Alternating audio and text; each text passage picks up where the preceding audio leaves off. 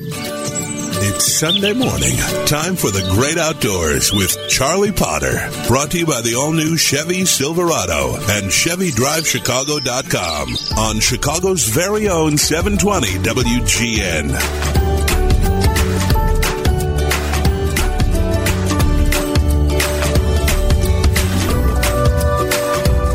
Good morning. Welcome to the Great Outdoors Show. Charlie Potter, your host here on WGN Radio.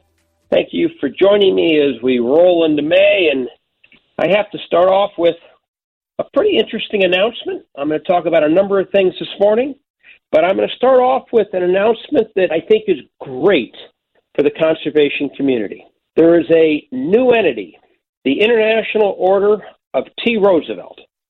And for those of you hearing this for the first time, it's because it is the first time. A highly respected group of individuals has determined that in the world of conservation, there is a role to play for an organization that works internationally and has been a proponent of hunting and the shooting sports traditions and the outdoors. And so the International Order of T. Roosevelt has been formed. Uh, it's part of the it actually it's doing business as that. It's the old Shikari Shikar Safari Club Foundation, and they are going to focus on the future of hunting. They are going to focus on how we can have proper wildlife management, and we'll talk a lot more about it once they get started. But they're serious. Aurelia um, Skipwith, the former director of the U.S. Fish and Wildlife Service, is their new executive director. Um, and so they're launching in a big way. It's the group behind it are are serious international conservationists, and I think that they will add to the dialogue of the of the conservation community. And I think they can do a lot to further uh, hunting and the shooting sports, not only in the United States but around the world. Uh, so I will have more information on this. But if you want to learn, you're probably among the first to know uh, that the International Order of T. Roosevelt has been formed, and it's going to work in the conservation field, and, and I, I think it's, it's good for all of us, as I said a moment ago. Uh, one of the things that's been on everybody's mind what is going on with the weather? The one thing we can't control, the one thing we love to talk about. I pay particularly close attention to the weather in the spring because it determines, to a large extent, what the breeding conditions are going to be for birds in the Midwest. It also determines to a large extent what big game populations are going to be in the West. You know, do we get bad blizzards and, and snowstorms that can kill lots of fawn and young of the year? Uh, and when do those storms come? In the Midwest, we know that cold and wet springs are no good for turkeys and doves and all kinds of, of songbirds. And so here we go again. We've had one of the wettest, if not the, depending where you live, the wettest April on record, and it's been cold. And so far, the first week of May, it looks more like late February than it does early May. Uh, the weather now is projected to change and get much more spring like in the coming week, but I think a lot of the damage uh, is already in. We have probably negatively once again impacted the early nesting of birds throughout the Midwest. May is a critical month though. So if May were to turn warm and and and much and drier, we still would find that that there can be a pretty good hatch of birds.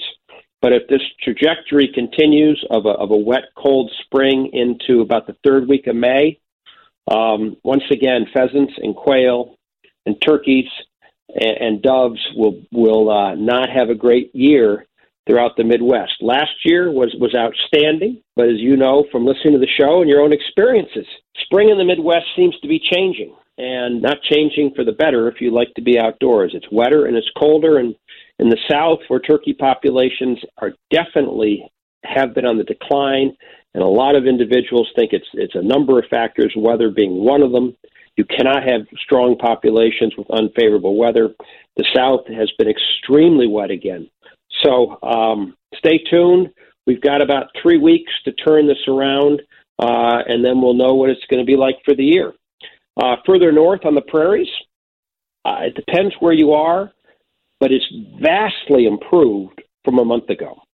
The eastern part of North and South Dakota, on the east side of the Missouri Coteau, which is the most important breeding waterfowl area in the U.S., uh, has seen a lot of moisture, and the drought conditions have, have basically been eliminated east of the Missouri River. If you move on up into Canada, uh, which also produces roughly half of the continent's waterfowl, uh, conditions are not as good, but they are better than they have been uh, last year at this time, and, and certainly they're improved over what they were a few weeks ago when we last talked about it. It's still plenty of time on the prairies for nesting waterfowl, but the one thing that we, we do know from years of researching this is late springs are seldom good springs. And it, it is a late spring, but it's better than it was last year. So that's what's going on in the world of the prairies. I do want to talk for a moment about this this bird flu that is uh, is making the rounds. It seems like we're, and I talked about this a couple weeks ago. The headline: A worrisome new bird flu is spreading in American birds and may be here to stay. Uh, several weeks ago, I touched on this bird flu that was first discovered in a widgeon in the Carolinas in January, and now an awful lot of poultry farms have had to um, eliminate their populations because of this bird flu. Uh, it is definitely a pathogen that travels in migratory waterfowl. One of the things that they think is is different about this is it's it's a it's a more serious strain, and it also seems to be uh, impacting potentially um, other bird species such as birds of prey that may um, may eat birds that um, have died from this bird flu. And I mentioned recently that there was some snow goose hunters in in the Dakotas who picked up more dead snow geese in one morning than the uh, Center for Disease Control thought uh, actually had been killed, died from this in the entire North and all of the United States. So our data, as it often is in this case, is not good. Hunters, as they often are, are the best eyes for these kind of things. With the snow goose season having wrapped up, uh, as the birds moved north, hunters reported seeing these diseased and sick birds in greater numbers than was reported by the Center for Disease Control. In fact, enormously greater numbers. But the risk to humans, we, we don't think there is any. Uh, and I quote directly here the risk to humans seems low, but the risk to domestic poultry is much higher. And so we're going to see what happens this fall. The last time the bird flu came through, the Fish and Wildlife Service courted, did not follow through, but they courted the idea of, contemplated the idea of, of restricting hunting seasons or the transportation of birds. You will recall that we had a situation a few years ago, which I and others tried to get changed. We were unsuccessful, and that was if you were hunting uh, birds in Canada, you couldn't bring them back to the United States. Even though they were frozen, they were cleaned, and they were frozen, you could not bring them through U.S. Customs. I I expect that that will be on the table again.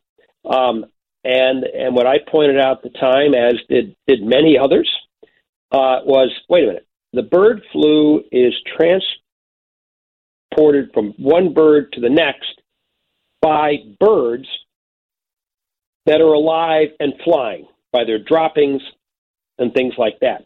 A bird that you shoot in Manitoba and it's cleaned and it's frozen is not going to be able to transmit bird flu to a bird in the United States when you cross the border. Nonetheless, the Department of Agriculture didn't want to hear any of that.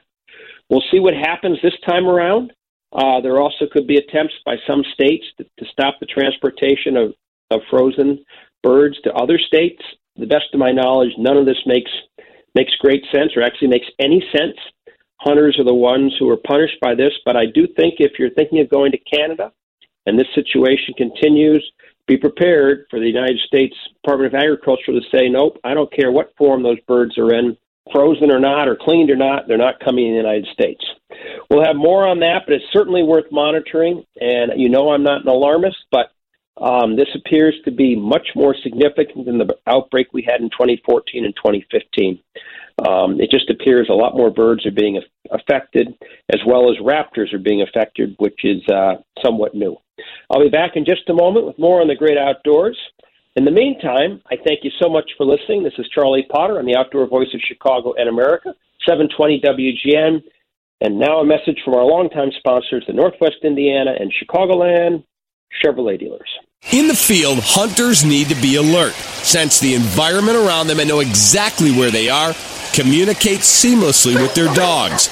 And when it comes to pickup trucks, you want the same qualities. The all new Chevy Silverado comes with an available 4G Wi Fi hotspot for seamless communication. It's designed to handle the toughest loads with advanced trailering technology, tough on the road and off. And the all new design gives you more cargo space than the competition.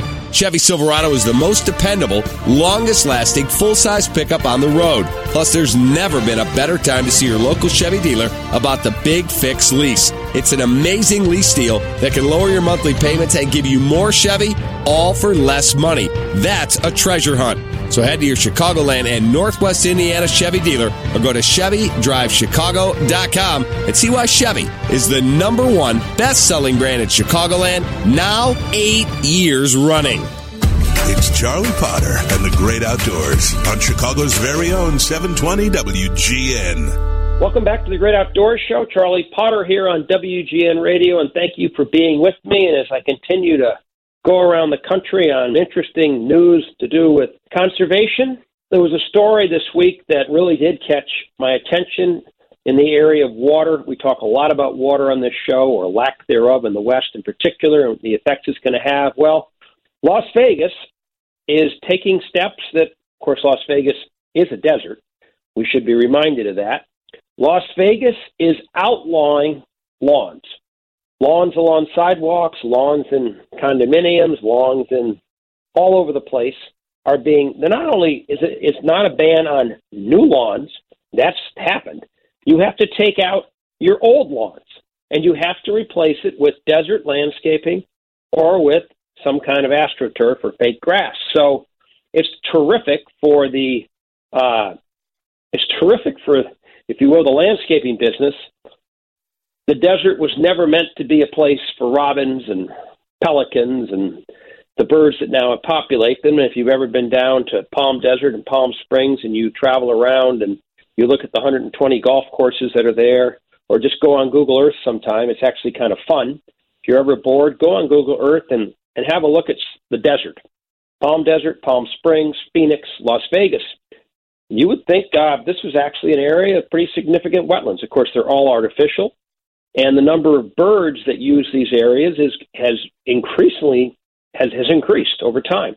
Uh, I was recently in Palm Desert, and what did I see? I saw a nesting pair of Canada geese.